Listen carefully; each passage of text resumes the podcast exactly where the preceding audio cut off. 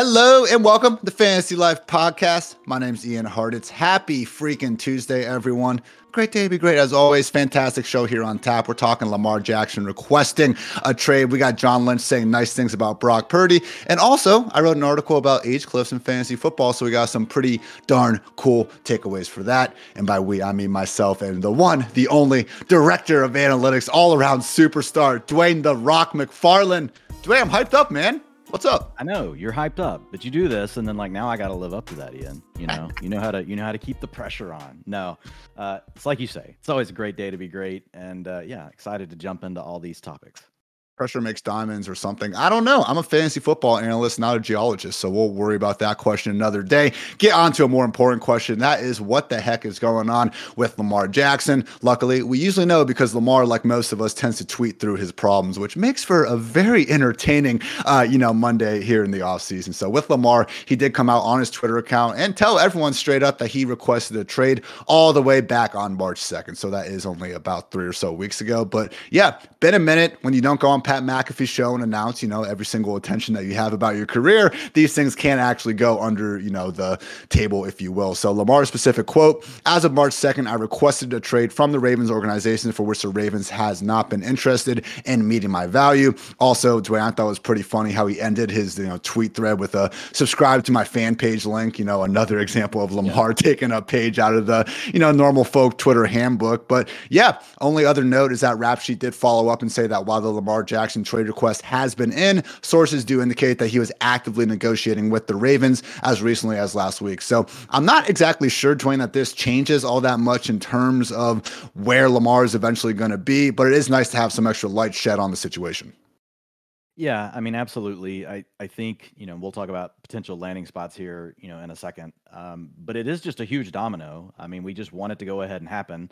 Um, Lamar, like he's going to have standalone value no matter where he goes, right? Like he's he's he's going to run the ball, he's going to do his thing. I, I don't know what version we'll get, the 28.4 point version that we had in 2019, um, or the 20.4 point per game version that we had last year. And the years before that, he's been somewhere in between those two numbers. So if you've really looked at anything, you know, on fantasy football as far as quarterbacks and history, like if you're over that 20 point per game mark, like that's usually pretty good and he's been over it every year. Now he hasn't always been able to stay healthy. He's only played 12 games um, in three out of the last five seasons, and then he's played 15 games in two of the others. Now one of them he wasn't hurt; it's just they didn't need to use him, so they were just able right. to, you know, shut him down.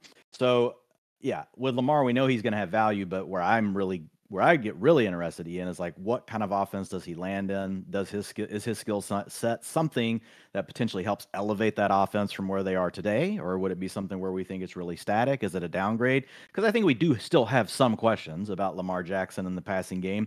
Hasn't necessarily been easy to grade him, you know, with the the talent that he's had surrounded you know, surrounding him. You've talked about it in a tweet, how much, you know, capital that they've spent on him. But I will say that whenever I did a deep dive on Lamar, like one of the first thing questions that came to my mind is like, okay, well, how much of this is really just tied to, you know, the fact that Lamar Jackson hasn't had any weapons? And I was able to isolate it down to actually all the plays where he did have Mark Andrews and he had Marquise Brown available together, and he still had some of the same challenges. So there's a bit of cloudiness.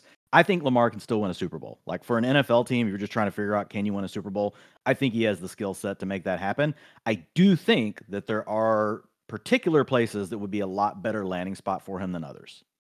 Ravens fifth in the NFL in total points scored since drafting Lamar in 2018. Yes, it is different to watch than normal. The guy owns the record for, again, the most rushing yards in a single season after all in that incredible 2019 campaign. So I understand to an extent why, you know, we have to kind of consider if Lamar is, I guess, you know, worthy of this dollar more so than other quarterbacks because it does look different. But at the end of the day, a quarterback's job is trying to score a lot of points, and Lamar has been better than just about anyone at doing that. So, Dwain, talking about those landing spots, I do you think that his skill set, just again, we've talked about this at length, you know, just about the impact that rushing quarterbacks, receiving running backs, when you have those multiple facets of getting that production, you're going to be able to put up big time fantasy numbers. I don't know that he even has, like, could he go anywhere in the NFL and us not rank him as a top eight QB? Yeah, I think that's what I, you know, earlier when I was mentioning standalone value, I don't really think it matters where he goes, like because he runs so much and he's so good at running. So, and we still haven't seen a full year of Lamar being on the field. And you know how the fantasy doctor community really feels about, you know, injuries. It's they're not really that predictable, right? I mean, just you may be injury prone until you're not. And so we're eventually going to probably see a Lamar Jackson season where we get all 17 games out of him. Um, you know, and hopefully like he's at 90% health, you know, for most of those games. And 90% of Lamar is going to be better than pretty much any quarterback, you know, as far as on the ground. Like since the la- over the last three years, like he has the number two PFF rush grade as a quarterback. He's only behind Josh Allen. That doesn't necessarily mean like that Allen is better. It just comes mm-hmm. down to situations and things like that. I think we all know, like as far as being a pure runner, it's Jackson and then Justin Fields. Like that's how I would rank the top two.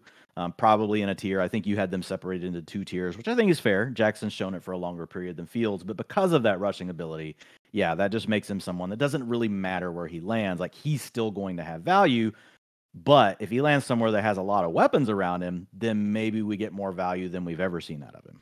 Again, the ceiling for Lamar is quite literally the best fantasy quarterback we've ever seen. Nobody has averaged more fantasy points per game in a season than what Lamar pulled off in 2019. But yeah, I mean, just uh, when I was going around the league trying to figure out what are his dream spots, what are the more realistic spots, you know, what would be a little bit of an upgrade. I mean, I don't think that he's necessarily going to be falling more than a spot or two in the fantasy rankings. But to your point, Dwain, you know, if he ends up in a San Francisco type place, obviously we're going to be a lot more thrilled about what was going on in Baltimore. So, last few things before we get to some of these specific potential spots. In regards to those injuries, both of them did occur in the pocket. And as you mentioned, Dwain, some of the Twitter doctors that we always love and try to, you know, give plenty of good credit to their work. Dr. Edwin Porras has talked at length about Lamar specifically and how there really is no concrete evidence about these quarterbacks, again, being more of a pocket or being a dual threat and being any more injury prone, regardless of how they are playing football, which makes sense to me, man. When you can't move in the pocket and you're not getting the ball out of your hands in 2.1 seconds every single play, like a Tom Brady not exactly ideal to now have to deal with those, you know, big time scary head rushers breathing down your neck. On to the more important stuff, though, which is the potential landing spots, Dwain. I have four categories here, and we're not going to break down, you know, the intricacies of every single team and if they added Lamar Jackson. But for the dream spots that I have that I do think these teams already have, you know, a path at quarterback, but, you know, they could also handle adding Lamar freaking Jackson there. The 49ers, the Lions, and the Dolphins stick out to me as those three teams where, again, Lamar goes from maybe QB5, QB6 in fantasy to arguably the QB1 because, my God, those weapons in all three offenses. To the Lions, you know, a little bit less, but the offensive scheme and just getting to play in a dome. I think we all can agree guys look faster in domes. What do you think about the 49ers, Lions, or Dolphins, Dwain? Yeah, I think those are absolutely like those would be choice spots. Like you have some other ones that are on the list we'll talk about in a minute. Mm-hmm. But to your point, when you talk about the weapons, you go to the 49ers, you've got Deebo Samuel, George Kittle, Brandon Aiyuk, Christian McCaffrey out of the backfield. And I will say that's a really good fit for him. Um, the Dolphins would also be a really good fit, like just stylistically. When I did a deep dive into Lamar, there was a few different things that I looked at. Like just as a pure pocket passer, he did not great as well. But there were some things that when teams, whenever Baltimore used it, like he was really good. So if you look at like play action passing, which both of those teams know how to use really, really well, we're talking about Kyle Shanahan and then you know his offshoot with uh, you know McDaniel. So it's it's a situation where stylistically, like I think he could fit right in. Like he's the number three passer on play action with a PFF grade of 89.1 um, over the last three seasons. Non-play action he does have a big drop off and the other thing is just finding a scheme where they're you know they're going to scheme it up to let him get really involved in the design run game. I think anywhere he goes you have to do that. I think any coordinator should really be capable of doing that. But i do think those are two minds that could really potentially unlock some major upside because we've seen Kyle Shanahan do that in the past. We've seen him with RG3. Um, we we wanted to get to see it with Trey Lance. You know, just hasn't worked out so far because of injuries. But I think those two spots, because of the weapons and the way they run their offenses, I think it would be a really natural fit for Lamar Jackson. And I would agree with you. That would make his upside, the, the ceiling for him, number one QB overall. That's going to be his ceiling no matter what, but it would make it a more right. probabilistic upside, you know, case scenario for him. And as uh, you know, we're talking about Lamar to the 49ers. In this dream world, we actually had a report come out that the 49ers are fielding trade interest for Brandon Aiyuk. And that shocked me, Dwain. So what I do, I look to see what the actual quote and tweet was. Here's the actual source. The 49ers have received interest in Brandon Aiyuk from teams hoping they can trade for him, but the Niners intend to keep Aiyuk. That's lesson number one of probably 150 times this offseason when I please beg of you, everyone, to go look at the actual source that is being quoted. Don't just take some clickbaity mainstream media's word for it. But enough of that. Let's talk about some teams, Dwain, that I still think would be cool getting Lamar. Like they do need help at quarterback, but I do think they have a plan in place where it's not egregious necessarily if they don't go after him. The Jets, Titans, Patriots, Packers, and Steelers. So again, a little bit different, you know, per team. The Jets are allegedly going to be getting Aaron Rodgers, still waiting on that to go through. They apparently have no plan B, Dwain. So just, you know, really, you know, just reap, reaping in that high leverage, you know, in these trade talks recently. Titans with Ryan Tannehill, Patriots, Mac Jones, Packers with Jordan Love, and Steelers with Kenny Pickett. Again, I'm not saying these teams should just bail on their, you know, first round pick they've taken in the last few years, but let's face it, Lamar's the quarterback upgrade for all but like five or six teams out there. These would make sense too. Yeah, I agree. And so the Jets, right, and the Packers kind of fall into a similar. I would say the Titans as well, not the exact same scheme as what you know Miami and San Francisco use, but like still a run. It's it's a run first offense or a run. If we're playing Madden, you're going to pick the run balance playbook. You're going to have a lot of play action stuff going on in there. um, so I think that could be really good for Lamar. Now we've got a new offensive coordinator, you know, situation, but I think those would those would be really good. And then with the Packers, like we know, that really, you know, here the last couple of seasons with LaFleur, it really has been more like that 49ers yeah. offense. Now, wouldn't have the weapons, you know, like what you talked about in the first landing spot, but still, I think stylistically, those teams could all make it work. Like the team I would be the least excited about would probably be the Patriots. Like I just, yeah. you know, I don't know, there's just not enough weapons there. Uh, like we would probably honestly consider that like a downgrade from Mark Andrews. Like just and and what we hope for, right, with Rashod Bateman, still holding out hope. You know, Rashad just hasn't been able to stay healthy. Come on, man. Lamar to Juju. Get some Kendrick Bourne out there. That's not getting you excited, Dwain. See, exactly. Yeah, you're actually I, I think I just fell asleep for a second. All right. These next teams, again, they seem to really be down with their quarterback or they're drafting one. Again, you want to put Lamar on 25, 26 teams in the league. I'm not disagreeing you, but just for, you know, the purposes of this, you know, super meaningful podcast here. Seahawks, Raiders, Saints, Texans, Panthers, Broncos, Vikings, Bears, Browns, Cardinals, and Rams they all pretty much already have answers or they are actively about to draft that answer high up in the first round of the draft. And Dwain, after going through all those squads and, you know, leaving off the Chiefs and Chargers of the world who are obviously well set, I think there are four teams who actually need to go ahead and try to do this thing. The Washington Commanders, the Atlanta Falcons, the Tampa Bay Buccaneers, and or the Indianapolis Colts. So pretty sure we can't clone Lamar at this point in time. That would be pretty good for ratings, let me tell you what. What are your thoughts about Washington, Atlanta, Tampa Bay, and Indy? And out of those four teams who, again, I think have the mix of needing a quarterback, not having much invested in their quarterback, and at least in the case of the Commanders, Falcons, and Bucks, sorry, and well, you know, they got Jonathan Taylor. That'd still be a fun time. Overall landing spot and what that would mean, I guess, for the team's real life chances of competing.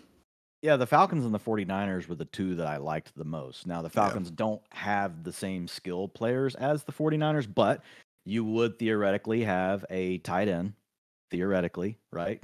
that can stretch the middle of the field with Kyle Pitts. And look, folks, Kyle Pitts. Oh, I thought you were talking about Jonnu. I'm sorry. yeah, I. Well, he's going to be the under, underneath drag guy, Ian. But yeah, with Pitts, like it, we've seen him demand the targets. We've seen the nice yards per route run. We've seen him be able to, you know, to demand a higher aDOT. Like those deep crossing routes are really Lamar's best. And I think Kyle Pitts could be really good at that. So I think that would be a good fit. Again, another offense that likes to use a lot of play action, likes to use a lot of multiple sets, use fullbacks, extra tight ends, a lot of play actions, a lot of bootlegs, a lot of different things where I think Arthur Smith's scheme, you know, as much as we may haggle him, you know, there's some nice things going on within his scheme. More of the problem we have with Arthur Smith is the utilization, right, of his skill players. But I think with Kyle Pitts, with Drake London, you've got two young ascending talents, so that would be a positive.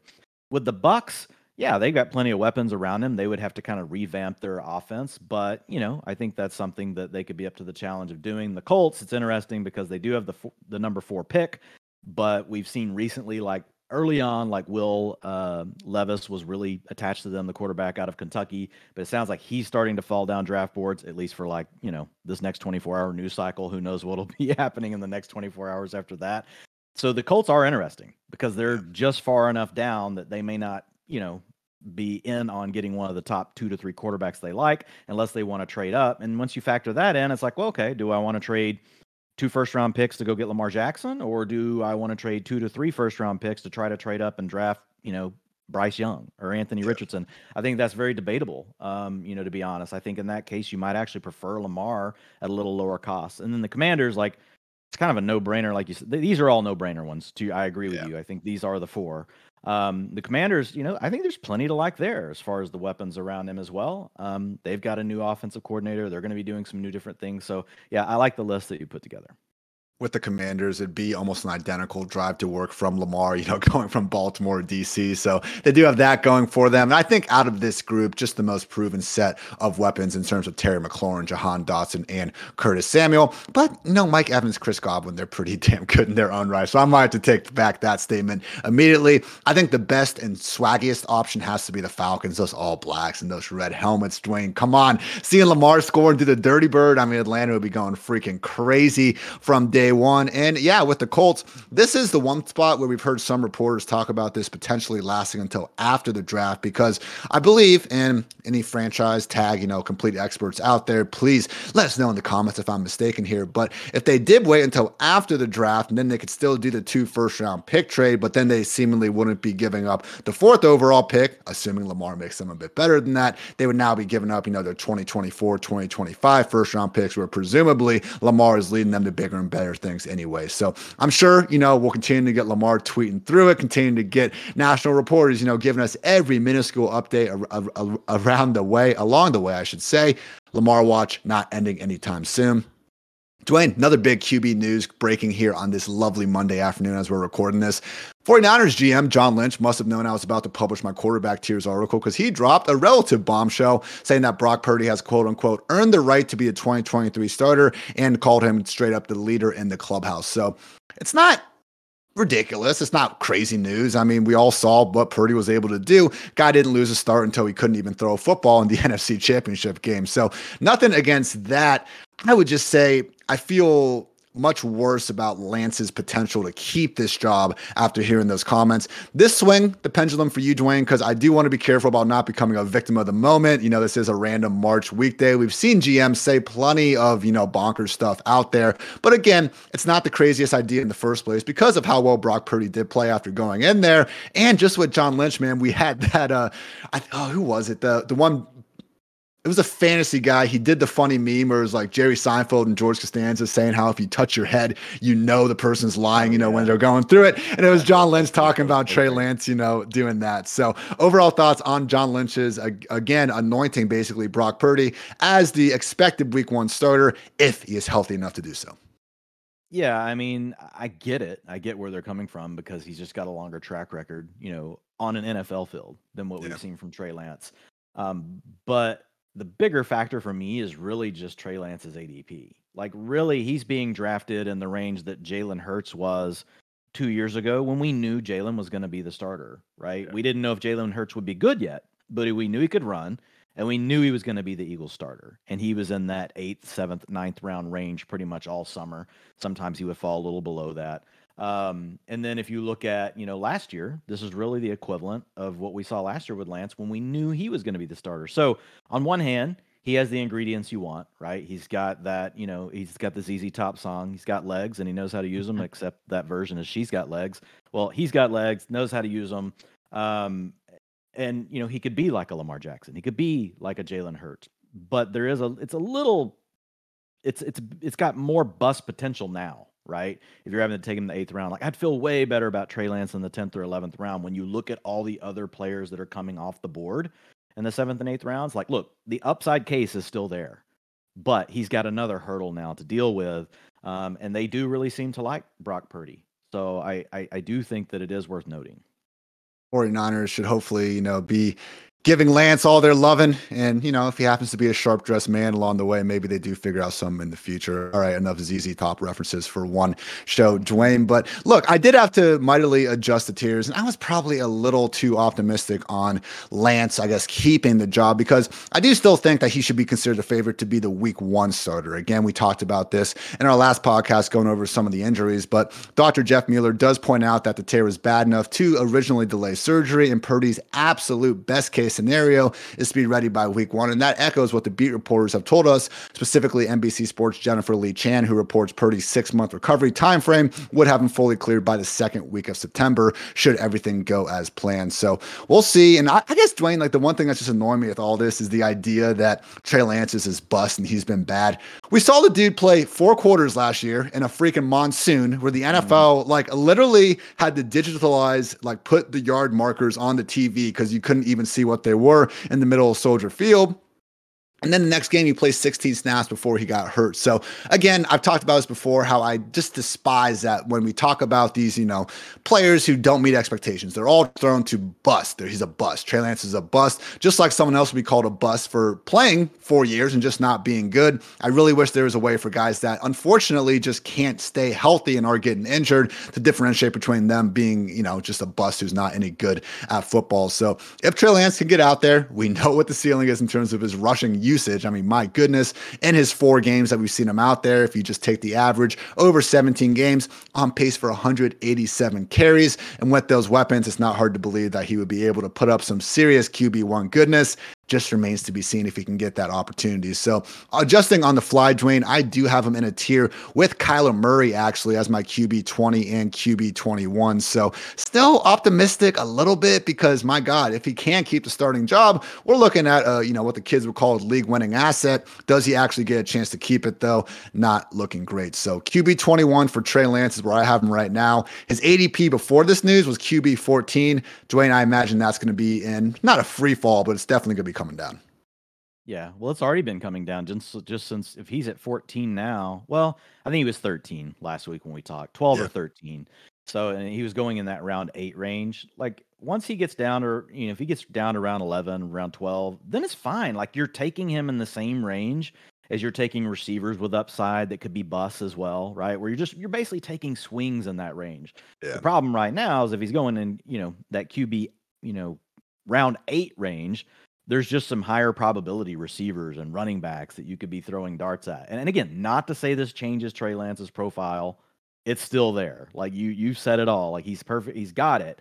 It's just when you think about the other factor of Purdy now, like I would feel more comfortable if he was a little lower, and I'd be willing to draft him a little higher than like what you're talking QB twenty, just because he should get the chance to become the you know the starter, start week one, and I agree with you. Like he could end up getting benched, but if he can just get out there and do well early on, like that, you know, that's all we can really hope for.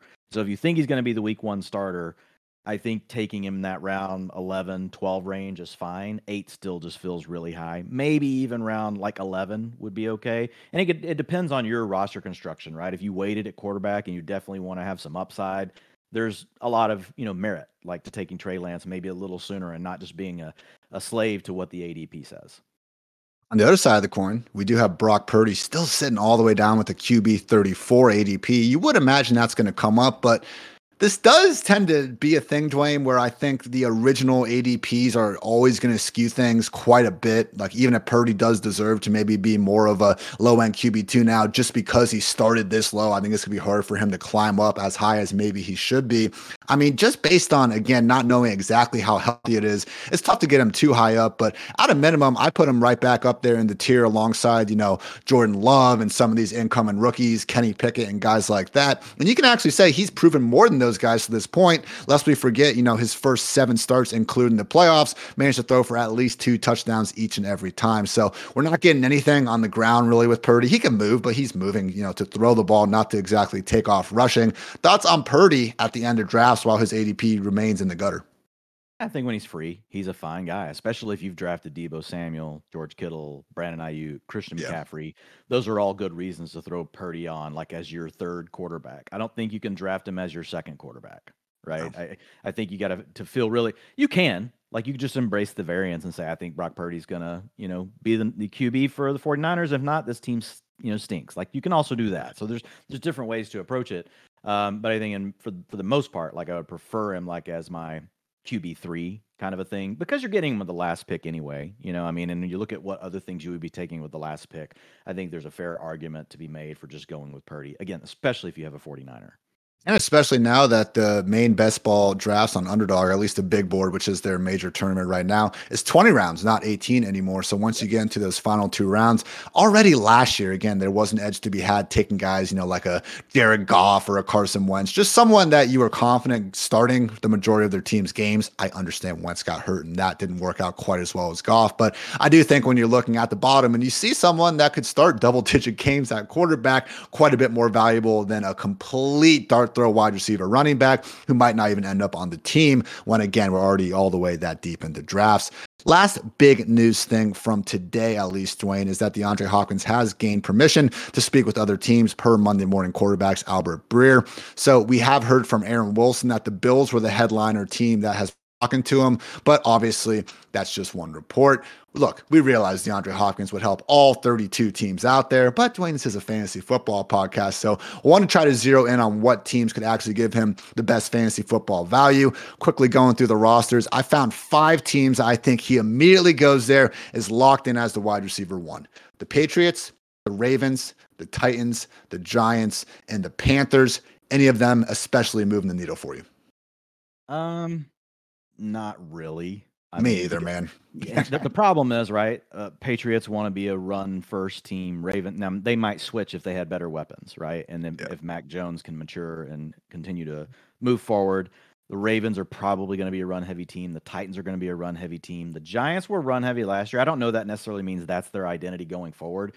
Like if you saw the receiving corps last year, you probably would have been run heavy as well. And we've seen Brian Daboll uh, flip from being a run heavy coach to being a pass heavy coach with Josh Allen. You know, so a lot of times these coaches really just do uh, or deploy their offense or set their offense up based on you know the talent that they have around them, which makes a lot of sense. What a concept! The Panthers, yeah, the Panthers I struggle with just because I don't. I totally agree. Like he would be the number one there. Um, just like ah, just don't know how good the offense is going to be. Probably going to have a rookie quarterback there. That's going to be better than what we've. As bad as it's been there, that's definitely going to be better than what we saw yeah. with Sam Darnold and Baker Mayfield. But uh, again, I don't get super excited of any of those. Honestly, I'd rather see him as the number two on the Bills than the number one yeah. on any of these. Is is my is my gut. Same thing with the Chiefs. Be the number two on the Chiefs would be better than being the number one on any of these teams.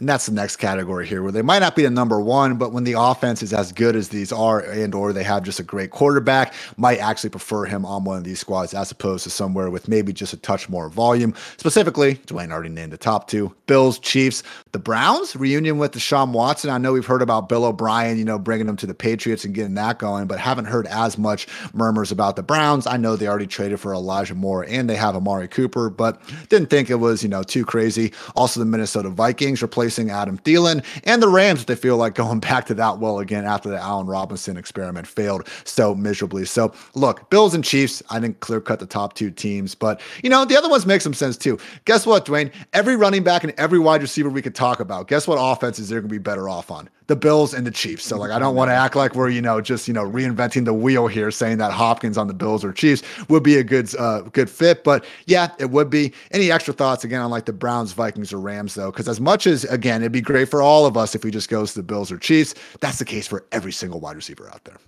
I would just have some more general comments on Hopkins himself. Um, you know, he didn't play all of last season because he had the suspension early on. Then he had the injury at the end of the year. He has picked up some injuries over the last couple of seasons. Um, you know, in 2007, 2008, all of his underlying data metrics still pointed to him being an elite wide receiver one. Over the last two years, his PFF receiving grade has really fallen more into that wide receiver two, wide receiver three status. When I say wide receiver two, three, it's basically just going back and looking at the, you know, fantasy performers, right? And then tiering them into top 12, top 24, top 36. You know, so wide receiver ones, twos, threes, fours, that kind of thing. And then you know tying that back to okay on average typically what do those what are the thresholds right that those performers had as far as pff receiving grade yards per route run targets per route run?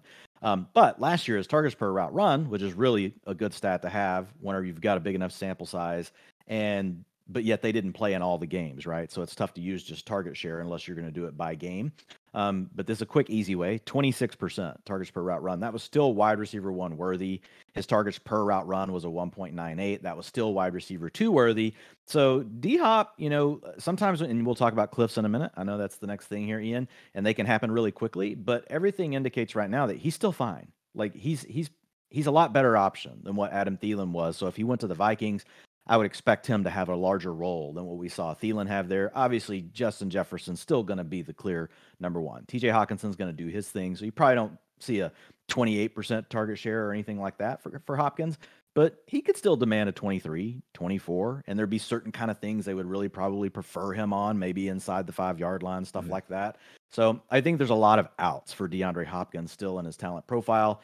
Now, again, we'll talk about age cliffs in a second. Things can change quickly, but based on the data we have right now, like he's still playing really good as long as he can stay healthy despite the age it is a bit of a catch 22 when talking about Hopkins with the age because he never has been just this complete burner. I mean, okay, he can take the top off of defense for sure, but way more so just a complete contested catch, you know, maestro, and then his route running absolutely incredible, you know, over the years. So, on the one hand, he's never exactly won with, you know, just complete burner speed. On the other hand, you could argue that, okay, well, that could make it even more important that he doesn't lose a step because he's never exactly been winning with that anyway. So, we'll see what happens, but I do agree with the general notion that no, nothing about Hopkins has looked, you know, completely washed over the past two years by any stretch of the imagination. When he's been out Actually, there.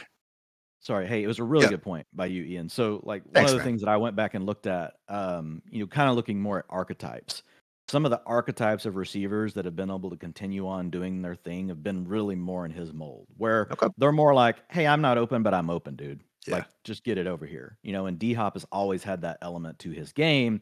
And so I think that does really bode well um, because we've seen guys like Brandon Marshall. You know, there's others that we've seen that have been able to play and do things on a little bit later in their career versus some of the speed guys where when we do see that that speed is gone, if they can't make a, transi- a transition into turning into a different type of receiver, whether that means a lot of times later in careers kicking inside of the slot. But Larry Fitzgerald's another example of someone that was able to play on at a very high level for a long time that comps well to DeAndre Hopkins. So I thought it was a great point. Thanks, man. And yes, specifically, we have only had 14 wide receivers over the past 10 years, age 30 or older, put forward a top 12 season in PPR points per game. Larry Fitzgerald did it three times. What a freaking king. Edelman twice. And then we also had another group that was joined by Davante Adams, Hopkins himself, and Keenan Allen last year. So, yeah, again, not a one size fits all thing, but generally, I think you're not going to see, you know, the complete burner types, save for the random D-Jacks here and there, you know, keeping on, keeping on quite that well deep into their 30s. Last note before we do actually get on to some more age close specific takeaways. This actually happened last Friday, I believe, but DJ Chark, arguably the number one wide receiver in the free agency class, with all due respect to Jakobi Meyers and maybe even Juju Smith Schuster, did go ahead and sign with the Panthers. So with DJ Chark, Dwain, I mean, only five million, which surprised me. I mean, for that cost, I'm really surprised that a team like the Chargers or even the Eagles, like someone that just didn't have the biggest need for a wide receiver, but again, for five million, like you take Chark as your wide receiver three in an instant because he's a six foot three, 200 pound dude, but 4.34, you know, speed to run the 40 yard dash. And so last year we did see him like fifth in yards per reception, a little bit more middling, you know, PFF receiving grade and yards per route run. So I guess the question is, how confident are you in Chark taking over this pretty wide open offense versus how much do you think that he might just be more of a complementary piece in an offense that might have a lot of opportunity. But, you know, it's basically going back to last year, Dwain. Are we looking at another guy that's going to be like a Lazard or Juju, a bit overhyped because of the situation? Or do you think we've seen enough from Chark that he can go in there and actually demand more targets than he has in the past? Yeah, it's all there's always a chance. And and at one point, Chark was kind of tra- you know, he was on a trajectory that made us think maybe he could do that. You know, so you at least have to give him that.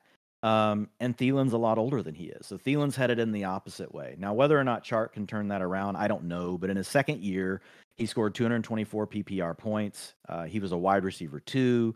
He had a wide receiver two PFF receiving grade. Uh, a wide receiver three, though, targets per route run and yards per route run. Now, you have to be careful with yards per route run because your quarterback really does have implications. Like targets yeah. per route run is like, hey, you earned a target or you didn't yeah, quarterback can matter. Quarterbacks may have certain chemistry with certain guys, but for the most part, like target earning comes down to the talent. Yards per route run is also really good, but if your quarterback really stinks, you can imagine your yards per route run are not going to be as good as if you play with Patrick Mahomes. Like, so you kind of have to remember that. But last year, his yards per route run um, with Jared Goff, and again, not great, but we've seen Jared Goff support multiple wide receivers to top 24 finishes in the past. In fact, we've seen him support multiple teammates on the same team being inside the top 24 or top 36 multiple times back in his day with the Rams. And DJ Chark, like if we isolate it down just to the per route stuff, 21% targets per route run. That's solid. That's a wide receiver three. Uh, and then if you look at his yards per route run, sorry, it was 15%. It was so it wasn't solid. I was looking at Corey Davis. One Corey Davis, you were solid. solid. We'll shout you out, Corey Davis. You were solid in that regard. DJ Chark was not. He was at a 15%, which is wide receiver six plus. And then yards per route run, he was a wide receiver in wide receiver five territory. Again, very small sample. He was only out on the field uh, last season for 54%, you know, not super small, but pretty small, 54% of the routes. I think that's the other challenge teams have with him is he just hasn't been healthy. That's probably why he didn't get the bigger contract. Same thing with Rashaad Penny. Sometimes when these guys have been so injury prone, I think that's just something that ends up, you know, taking over with an NFL team. And I guess, you know, maybe they should listen to some of the fantasy analysts, but there is room here for him to do more. I, I will say, I think what we've seen from him, he's probably never going to be someone that all of a sudden is like a 28% target share guy. But would it surprise me if he was 22% and led the team in air yards and touchdowns? Like that wouldn't surprise me, and that could make him a wide receiver three. And if the if a rookie quarterback surprises us, he could have wide receiver two upside. I'm I would be drafting him more as like a boom bust wide receiver five, maybe a low end wide receiver four. And I agree with you, Dwain. It was surprising to see him price all the way down for now, wide receiver 70 over on underdog. And Adam Thielen's, I mean, a wide receiver 65 in his own right. So we see this in uneven, uncertain, I should say, situations where basically all the confusion around who's going to be a lead guy just leads to all parties involved having their value and accordingly their ADP really depressed to the point where, like, Chark and Thielen, I mean, either guy, even if we heard, you know, from the entire Panthers organization, like, hey, DJ Chark is our undisputed number one, Thielen's could be our two. I don't think Thielen's moving down from wide receiver 65. Like, if anything, like, I, I, don't know. They both should be up further to that. Very good example of being able to buy guys far closer to their floors than their ceiling. I mean, they're next to guys like MVS, Isaiah Hodgins, you know, Rashid Shaheed, Dwain, is going ahead of DJ Chark right now. So I know it just happened. You know, we can see these, uh, you know, better sustain themselves here over the next couple weeks when everyone's well aware about the roster, you know, just turnover that's happened during free agency. But very important just to realize with some of these teams, uncertainty can be your best friend when it leads to that much, much lower ADP than you would have anticipated. Before we get to my age cliff takeaways, want to invite you guys to go subscribe to our always free newsletter over at fantasylife.com, making big time moves to the website. We got a redesign on the way, but in the meantime, plenty of content, plenty of cools, and yeah, a freaking newsletter that goes to your email address each and every morning. And by that, I mean Monday through Friday in the off season, every morning though in the in season. So Dwain, myself, Peter Overzet, writing multiple of these per week. We got the rest of the crew on it as well. Hey, just a good way to start the day. Why not? It is free after all. Support the podcast, support you, support America by subscribing to the fantasylife.com newsletter when you get a chance. And also check out our YouTube page at MB Fantasy Life. Maybe you're listening to us on YouTube. Appreciate that. Let us know in the comments where you think Lamar should end up if you were, you know, pulling the strings with that. But yeah, as much as we love the podcast, we do have other video content that we push out, not even related to the podcast. Dwain, you were giving out awards in our awesome graphics team even spruced you up in a tuxedo. Wasn't on my bingo card for things I expected to happen after joining Fantasy Life, but I freaking love it. And I would freaking love it if all of you could go out there and just subscribe to at MB Fantasy Life. Makes everything easier for us and allows us to continue to make everything free, free, free all the time. All right, Dwain, really and what's the right word? Exciting. We'll go with exciting. Really exciting stuff here. Age Cliff takeaways. I got the article online. And again, shout out to our graphics team. They had this really cool, you know, cliff that looks kind of scary. It gets me interested in, you know, just the ramifications that age can have on a player's fantasy football performance out there, Dwain. And guess what? Younger is generally better. Shocking, I know, but it really is, you know, one of those things where we see running back, wide receiver, and tight end alike, man. Once you hit 30, it's pretty much over. So I say that fully well knowing that survivorship bias is at play here. Essentially, when you're looking at a big group of, you know, hundreds and hundreds of players, guess what? A lot more of those players are going to be younger than the older players. So when we're, you know, saying, oh, okay, there's less 30 year olds balling out, there's also a much lower total volume of 30 year olds than there is 22 year olds. All that said, man, that doesn't, you know, solely explain exactly what we've been getting here in terms of younger players just absolutely crushing it. So, in general, running back after those first four or five years in the league, you do see the overall percentage of fantasy performers start to drop off, specifically by age 29 is when we go all the way down to 3%. At wide receiver, they have a little bit longer shelf life, but it's only a year longer, Dwain, before we again see regular double digit percentage in terms of the number of performers and top 12 PPR points per game get down to 5%. And tight end, it's a little bit better, but still not great. In general, Dwain, you see a running back, wide receiver, or even tight end turning 29, dare I say 30, it's not looking good in the future. Yeah, and I and again, I it's like you said, there's there are a lot of factors going on with this. Um, with wide receivers, um, if you go back even further though, like we've seen a lot of guys play, like, and I say a lot again relative to the guys that were still playing, and I Yeah. think that's the huge part. Like your denominator changes, which is your point, right, over time Mhm. because you've got less of these thirty year olds in the league. But the thing that's interesting about the receivers is, yeah, it does drop off, um, but you still have a 2%, 3%, 2%, you know, into the early 30s. And that's representing the Larry Fitzgeralds, the Steve Smiths, um, like now DeAndre Hopkins, Keenan Allen, Adam Thielen. They're all get, jumping into the 31 bucket. You know, I would bet on Hopkins being fine this year. Like Thielen, not so much. Now, again, his ADP's fine, but like he's really been kind of on a downward trend already. And the thing is, like, the other thing I will say here is like, but the cliff can happen really quick. And that was something Yeah. that Adam Harstad over at Football Guys studied, did a really good job of. He did this thing called mortality tables. He was a little less dark than you, Ian, you know, mortality tables versus age cliff. And it's essentially just showing that, like, look, these guys are just good until they're not. Like it can just happen at any time. So you have to be careful. Like I, I would personally bet on Hopkins being fine. I feel like the end has probably already come for Thielen. Um, but a few of them can still make it. And then tight ends, you know, like you mentioned, it goes on a little. The really good ones can continue on. Like you're still seeing five, six, eight percent in age 30, 31, 32, versus over at running back, you got a zero, a one, and a zero, or a three, a zero, and a one. So I think it's I think it's more problematic for running backs than any position. Uh, by far, like a running backs, you look at the late ones and you've got all zeros, and it's like code, binary code, zero, one, zero, zero, zero. Um, so I, I think you have to be really careful with the backs. You get more careful with wide receivers, and you have a little bit more room with tight end.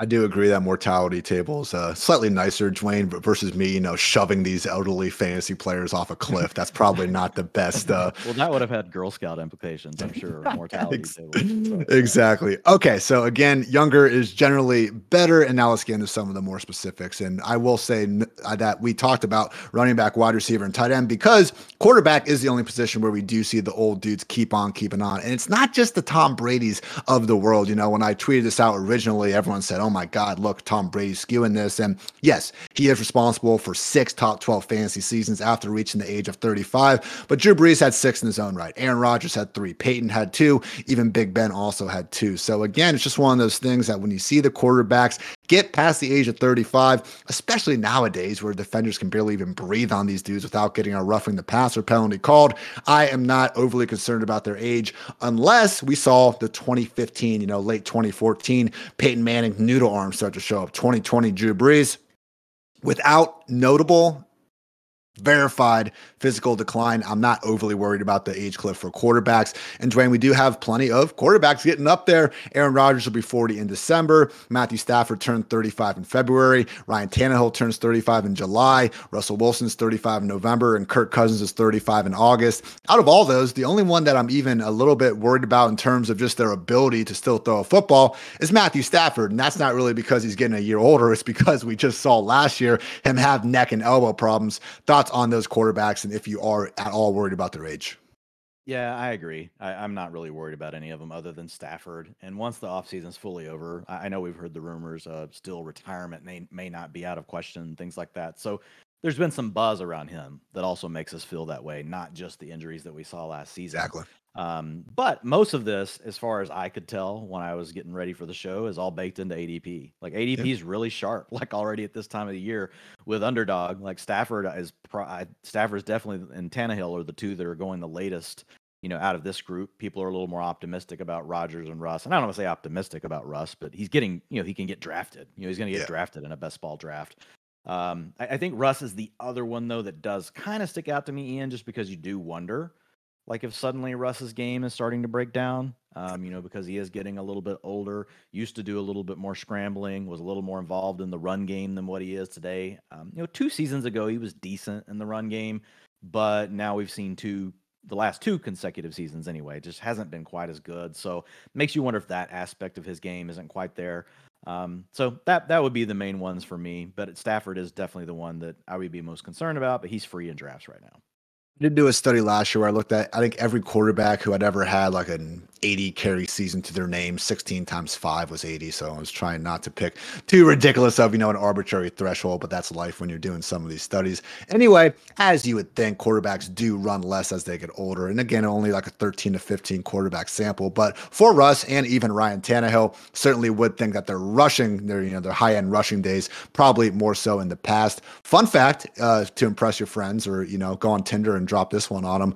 Rushing touchdowns, Dwain, from 2019 to 2022. Ryan Tannehill has 20, Lamar Jackson 19.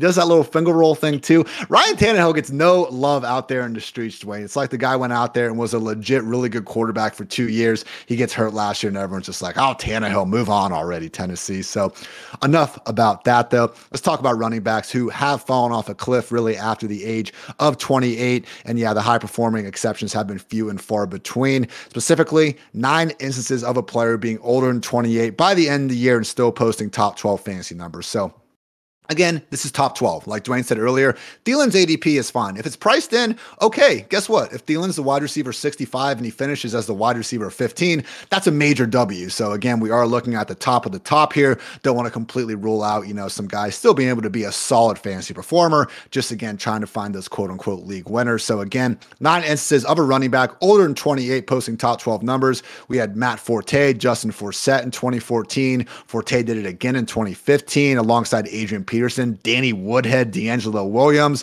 Shady McCoy in 2017 pulled one off as well. Since 2017, though, only two instances. Mark Ingram in 2019 really buoyed by, you know, those 15 plus touch. I think it was 15 touchdowns and that just awesome offense. And Derrick Henry last season. And guess what, Dwain? Now we got to look at Derrick Henry this season because him and Aaron Jones are the only two top 24 running backs right now in terms of total, in terms of ADP, who will be 29 years old by the end of 2023. So thoughts on Derrick Henry and Aaron Jones because a lot of numbers out there telling us, Dwain, that if they're going to put up top 12 numbers, they're going to be an exception to the rule. Yeah. And again, it comes down to ADP. Like when yeah. we look at Derrick Henry, he's picked 27 right now on underdog. So you're already getting him in the third round. People are already pricing in a fall for Derrick Henry. People were thinking Derrick Henry would fall off the cliff, you know, the last two years in some cases, right? Because some folks just are like, well, let's just be ahead of the age cliff. I never want to be behind it.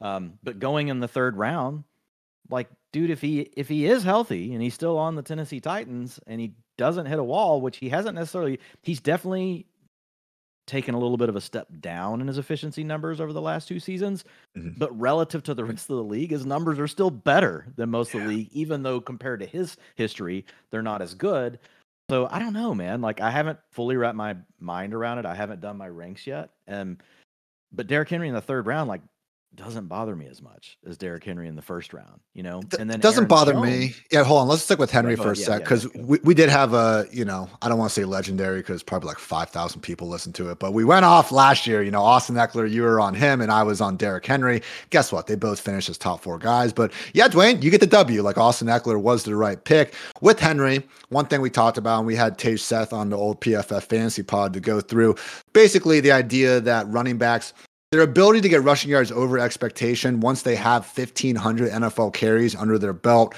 really starts to fall off. So it's not that Henry can't get the great volume still. We know how much Tennessee loves him. And look at the offense. Who else are they really going to give the ball to? But his ability to keep on averaging, you know, north of five yards per carry, most likely in the past. And we have seen that over these past two years. Really, the only reason why Derrick Henry was able to still supply such good numbers last year was career high marks in receptions and receiving yards. And he smashed his previous career highs was helped out in large part by Dontrell Hilliard getting hurt for a bit of that year. So going through my RB tiers, Dwain, let me list these out. And I have not haven't done my second review. So if there's anything egregious, everyone chill. It's a safe space. Okay. We're in a safe space. I'm going to go through it. My tier one fantasy football cheat codes. We got CMC and Ekeler.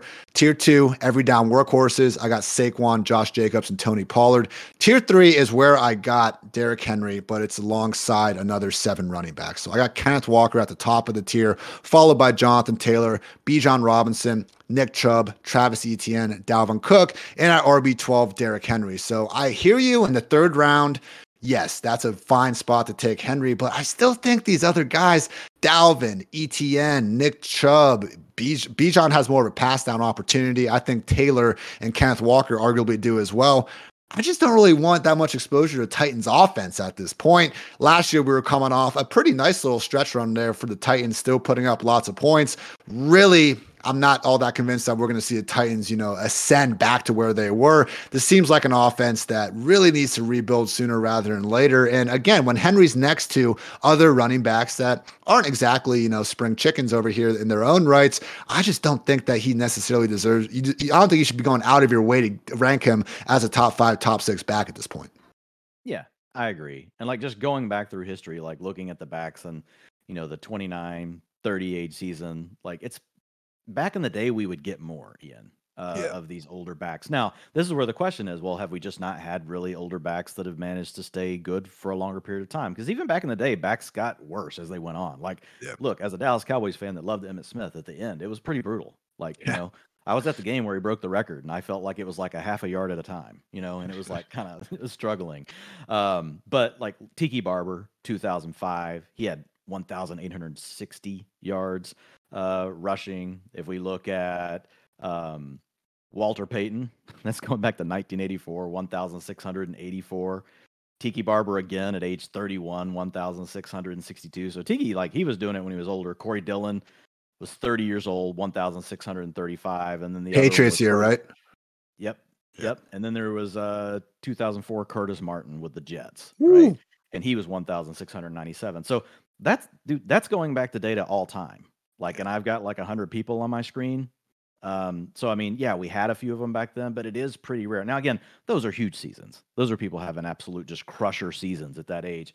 And I think that's the and I, I bring it up because I think that's the question you have to ask yourself about passing on Derrick Henry.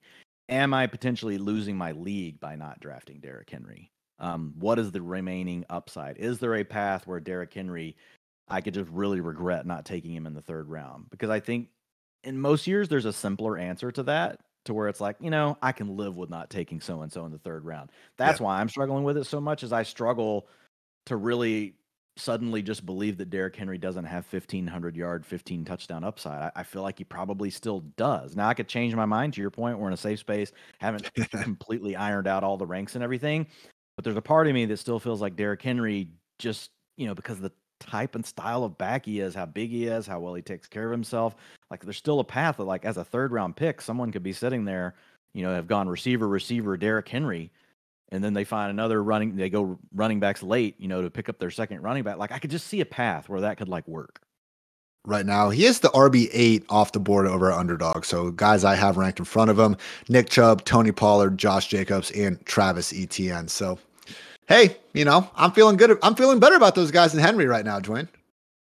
Chubb, Pollard, yeah. Jacobs, and Etienne. Like those guys have a legit chance to have an every down role that I just don't think is on the same table for Henry.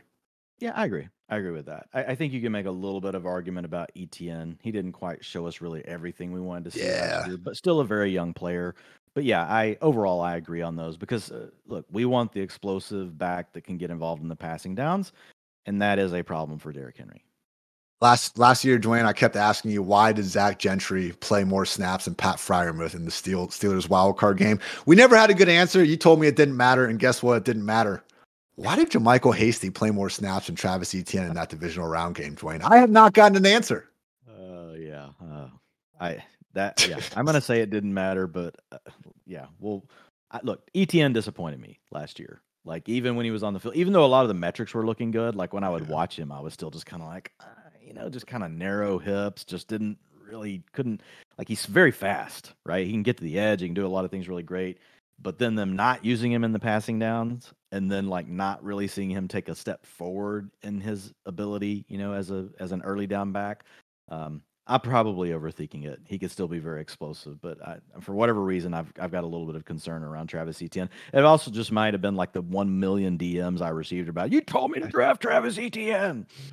I mean, he, he also had five fumbles out there, some, you know, bad, badly timed drops. I think he dropped a touchdown in week one. And oh, yeah, JaMycal freaking Hasty played more snaps than him in the divisional round, Dwain, after Etienne didn't come off the field in the wild card round, more or less, in a game that also featured plenty of negative game script. But before we go completely off the rails, let's stick with the script on Aaron Jones now because he was fantastic last season. We talk about some of these guys not losing a step. I mean, Aaron Jones, in terms of looking at the stats that try to best, you know, look at independent running back performance, you know, not just complimenting their offense and their offensive line second among 33 qualified running backs in PFF rushing grade, freaking eighth in yards per route run. That's receiving, but still 10th in yards after contact per carry. He had the eighth highest elusive rating. Like Jones was fantastic last year with the football in his hands. That said, just the RB 17 expected PPR points per game. So, Dwain, I have Aaron Jones right now as my RB 20. He's there in a tier with uh, Jahmyr Gibbs and D'Andre Swift, basically, as these pass catching committee backs. AJ Dillon's not going anywhere, unfortunately. And I could live with Dillon as an early down compliment. Last year, Jones, 213 carries versus 186 for AJ Dillon. That's fine. The problem is targets. Jones had 72. Dillon had 43. We were hoping last season that Jones was going to be this Alvin, finally get, you know, his chance to be an Alvin Kamara CMC level back in terms of the total targets afforded his way. Has not been the case in Green Bay. And yeah, I'm probably thinking the overall scoring environment is going to be worse should Aaron Rodgers eventually get traded to the Jets. Thoughts on Jones? I'm not all the way out, but certainly think that he should be closer to that RB2 borderline than, you know, the locked in top 12 back he has been for most of the last five years. Yeah, and again, ADP is really sharp. It's already on this. He's the RB17, and I have no problem taking him as the RB17 off the board because was still hyper explosive to your point. That's something that we really want to see. I don't anticipate that all leaving him in one year. You know, now he could get hurt. A lot of things could happen. I agree with you. AJ Dillon isn't going anywhere. So you know he's in a he's in a some type type of a timeshare. Exactly exactly what the coaches will do we can't really predict. Like we'll we'll we'll try to we'll try to make our predictions. You know, in the preseason. That's the job. Out, but, but, like most likely they're, they're going to both be involved. Like they're just two good players. But having said that, chaos can happen once the NFL season starts. AJ Dillon could fall out of favor, right? He could fumble the ball. He could do a lot of things. AJ Dillon could get hurt, and suddenly Aaron Jones will be an RB1 every single week because he can be elite in the passing work as well even though he doesn't get all of that now. So there's a lot of paths to Aaron Jones being successful for you as an RB17. And I think there's enough of them, Ian, that offset the fact that you would be worried about his age this season, right? He can work in the yeah. passing game, explosive playmaker. Um, injuries could thrust him into a larger role. There's just a lot of ways for him to get there. And the underlying talent profile says that Aaron Jones can still play good news goes into our next point. That it's good news for Aaron Jones, I should say. Running backs who do thrive on a second contract almost always do with their original team. So that's good news for guys like Aaron Jones, Saquon Barkley, Tony Pollard, Josh Jacobs. I would take an extra, you know, step, a moment of hesitation with guys like Miles Sanders, David Montgomery, Devin Singletary, and Damien Harris, especially Singletary and Harris, who got nowhere near the same sort of, you know, financial uh, devotion to their teams. And that goes for Rashaad Penny as well, man. 600K guaranteed and that's it for Penny. So, hey, great offense. I get it. You know, we've all seen the yards per carry numbers, but grass is usually not greener on the other side for players when they switch teams in free agency. Final note for running backs is that the rookie running back really is king in fantasy football compared to rookies at any other position. I mean, 13 rookies have finished as top 12 fantasy assets over the past 10 years. Quarterback, three, wide receiver, four, tight end. Every other position combined has only had 10. So truly young man's game, but at running back, that is truly the youngest. Where again, if you want to have more of a Leonardo DiCaprio outlook on your running backs, probably not a bad idea. Let's talk a little bit wide receiver here, Dwain, where 30 is pretty much the breaking point. But one thing that I guess I was surprised with is just how close wide receiver is to running back. We kind of have this idea in our heads that wide receivers can last a lot longer. And again, the data does back up that we don't see that cliff for another year, year and a half, but it still is there pretty much when you hit 30. So I mentioned this before, but only 11 individual wide receivers have posted top 12 fantasy production after their age starts to begin with a three. Larry Fitzgerald and Edelman obviously had the multiple such such uh, you know years. Maybe this is something, Dwain, though, where similar to quarterbacks, we are seeing you know these elite route technician wide receivers keep on keeping on a little bit older than the past because we did have Davante Adams, DeAndre Hopkins, and Keenan Allen all accomplish that last year. That was on a per game basis, though. So Keenan and DeAndre certainly benefited from not having the whole season. But it's pretty important, man, because we got Cooper Kupp, Stefon Diggs, Michael Thomas, Mike Evans, Brandin Cooks, in addition to Adams, Hopkins, and Keenan, all hitting that 30 year old thresh mark by next year. So out of this group, anyone that you're overly concerned with in terms of especially the guys that are costing us high ADP, Davante, Cooper Kupp, Stefon Diggs? A lot of this I look at how good has the receiver been, like if they've really been like a high end asset, right? And then like how do they win? Like is their game based on speed? What is it based on? If you get to play in the slot, like that helps. Like Keenan Allen, um, not as worried. You know, when I look at, you know, someone like Mike Evans, I worry a little bit more, right? Because more of his element is winning down the field. Now he can still do that with contested balls.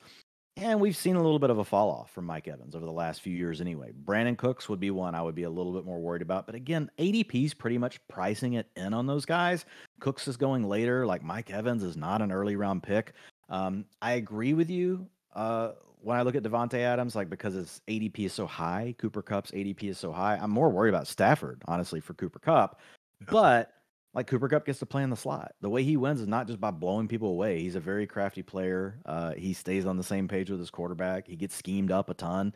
Um, Stefon Diggs is not a burner. The way he wins is more through his quickness than his speed as a separator. Michael Thomas, I worry about a little bit more because he's always been more of a contested catch player. He's already piled up injuries. That means he takes a lot of contact, right? He takes a lot of big hits. He works over the middle, works underneath. So I do think that there's some potential there, and mainly because he's already had the injury issues. He's actually a profile that's similar to DeAndre Hopkins if he hadn't already dealt with such chronic injury issues. So, um, you know, I, I think a lot of it comes down to you know the individual individual players, and again, really the ADP. And the ones that are high here are Cooper Kupp, Stefon Diggs, and really Davante Adams. Most of these other guys are priced down, like to where I like them. Like right now, Keenan, over on underdogs, the wide receiver 28. He's going at pick 51. Yeah, so you're getting Keenan Allen uh, in the early fifth round of your drafts. You know, I mean, if you want Mike Evans, I mean, a lot of people are purely fading him. Like he's going pick 65 for Mike Evans. So it, again, very, very sharp ADP early on. And this is, I think, one of the advantages we get with best ball, right? People with actual money invested in these things, really thinking, thinking it through and drafting. And so, uh, for the most part, I don't see any that are just, you know, super concerning to me because ADP is already pretty much taking care of it. The only one that again isn't being taken care of with ADP that I was a little you know skeptical of is Cooper Kupp and Stefon Diggs. But as you were talking about, the Kupp thing is just more so I think aligned with Stafford and with Diggs and also Kupp. I mean, who else in these offenses are going to stop these dudes from getting the 160 targets that they're getting each and every year? So if we did see, what if we did see a DeAndre Hopkins go to Buffalo, Dwain? Like that would be the situation where then maybe we got to downgrade Diggs a little bit, but I don't know. They've never had like a real number two really ever since uh, they got Josh Allen there. I mean, Smokey Brown, Cole Beasley, quite the tandem, but especially since Diggs got there, hasn't quite had, you know, his true Robin. Any thoughts on, you know, being more concerned about Diggs if they actually do finally add that higher end wide receiver too? Well, I think it would take a little away a little bit of ceiling, right? Because the thing we talked about with Diggs last preseason was the fact that he was just ranked too low. Should have been ranked with Ja'Marr Chase and all the guys up top. Um, and it really, you know, he continued to demand targets at a really high level, but it gave you the upside in a pass first offense that all of a sudden you could have the wide receiver one on your hands. I think if Hopkins signs there, probably takes that away.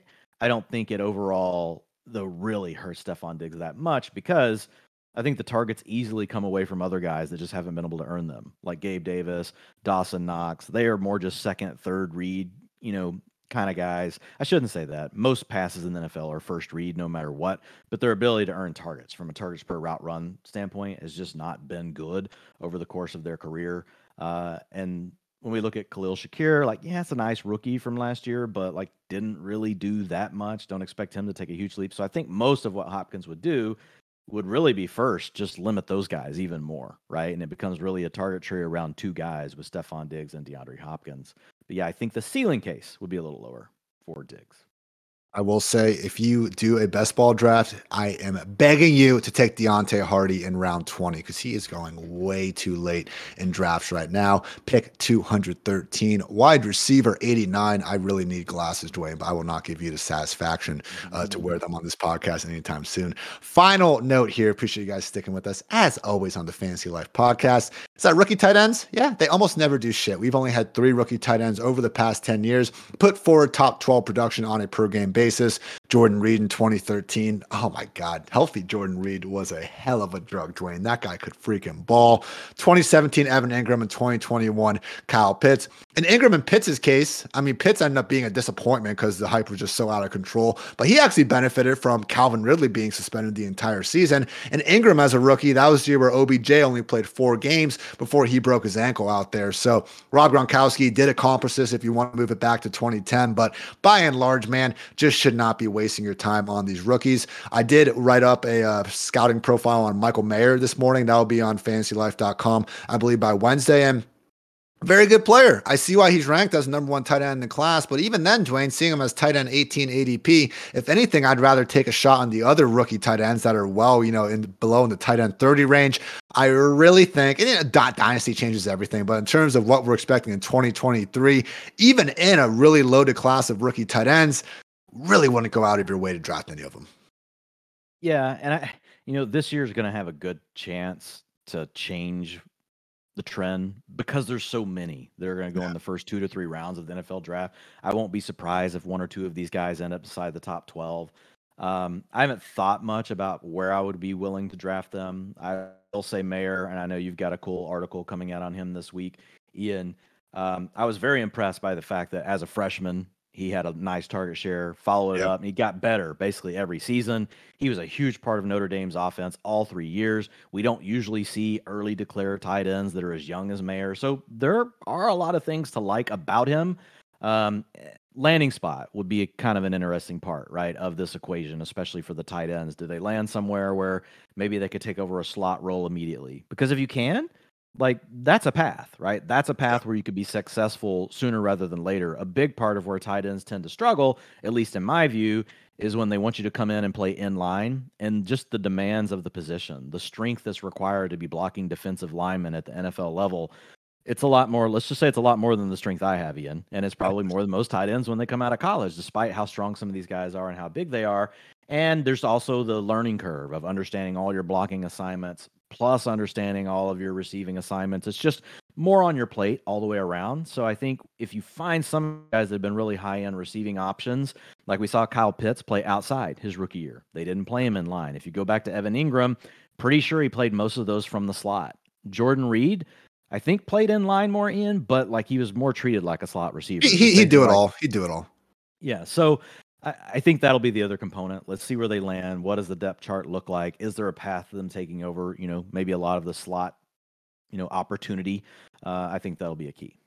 We're gonna have a podcast here in the next few weeks where we kind of post free agency and everything's settled. We look at still like the top remaining landing spots for any remaining free agents, and more importantly, you know, the guys that are about to get drafted. But just quickly while you were talking, Dwain, I went through all 32 teams, try to see who still has that big need at tight end and a good enough offense. And there's six teams that I think if any of these, you know, rookie tight ends went there, would be feeling pretty good. The Cowboys, the Dolphins, the Bengals, the Broncos, the Commanders, and the Lions. I mean, especially the Cowboys, Bengals, Lions, because I think we've seen them give their tight ends those, you know, lead near every down rolls before. But hell, even if you know Mike McDaniel finally sits on a tight end, I, they just never even considered Mike Gesicki to be that guy. Washington, we've joked about it over the years, where you know we can never, never, God forbid, they give a running back a featured role, but the next tight end up is always just getting a legit hundred percent snap role. I know it's a little soon, you know, for the Broncos and moving on from Albert O and stuff. I guess they do have. uh uh, they, they, already have their uh, Greg Dulcich going there, so we can cross them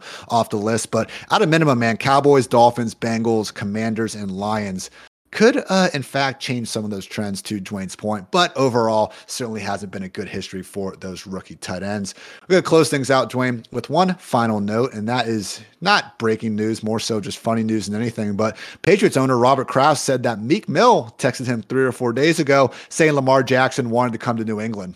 So Meek Mill is calling for Lamar at the Patriots, Dwain. And who who are we to you know hate on what Meek Mill's saying? Yeah, yeah. I, that's the, well, that's the one I don't want Lamar to go to. So sorry. Sorry, Meek. All right, Dwain. You've been absolutely grinding the supermodel, and now, yeah, pause. That's a great way of saying that. But Wow. let, let, let the people know what's coming to My wife might listen to fantasylife.com. this later, Ian. Come on. Um, yeah, so we have been working on a model behind the scenes, not necessarily grinding it. And yes, we are calling it the supermodel, just because you know, if you guys listen to Ian and I, we just like to have fun with it because everybody's talking about their model. So we're gonna have a supermodel. And uh, wide receivers will drop tomorrow, and it'll be on the site. Um, you'll get more about it in the newsletter tomorrow as well.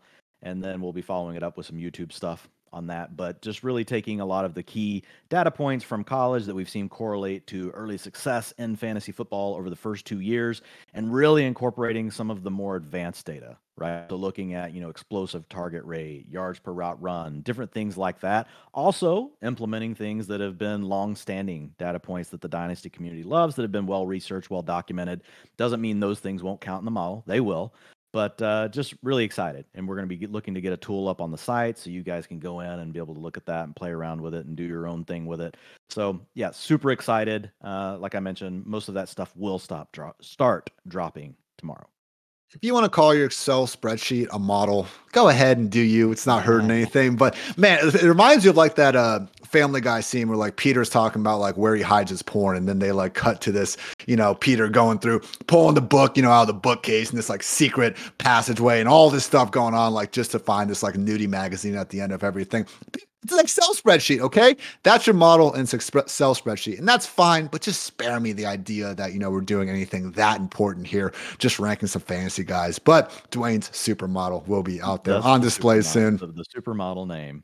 With all that said, we're gonna go with supermodel over here. So gotta love uh t- gotta love that. All right, everyone, you can catch out you can catch my age cliff article and finally getting the tiers out there as well. Hoping to do some, you know, solo YouTube videos as well where I actually build the tiers from start to finish. So keep an eye out for those. Again, MB Fantasy Life would really mean a lot to me, Dwain, and you know, thousands of people around the world if you guys just subscribe to that YouTube channel should you get the chance. And yeah, that's going to do it. For Dwain, I'm Ian. Thanks as always for tuning in to Fantasy Life Podcast. And until next time, take care, everybody.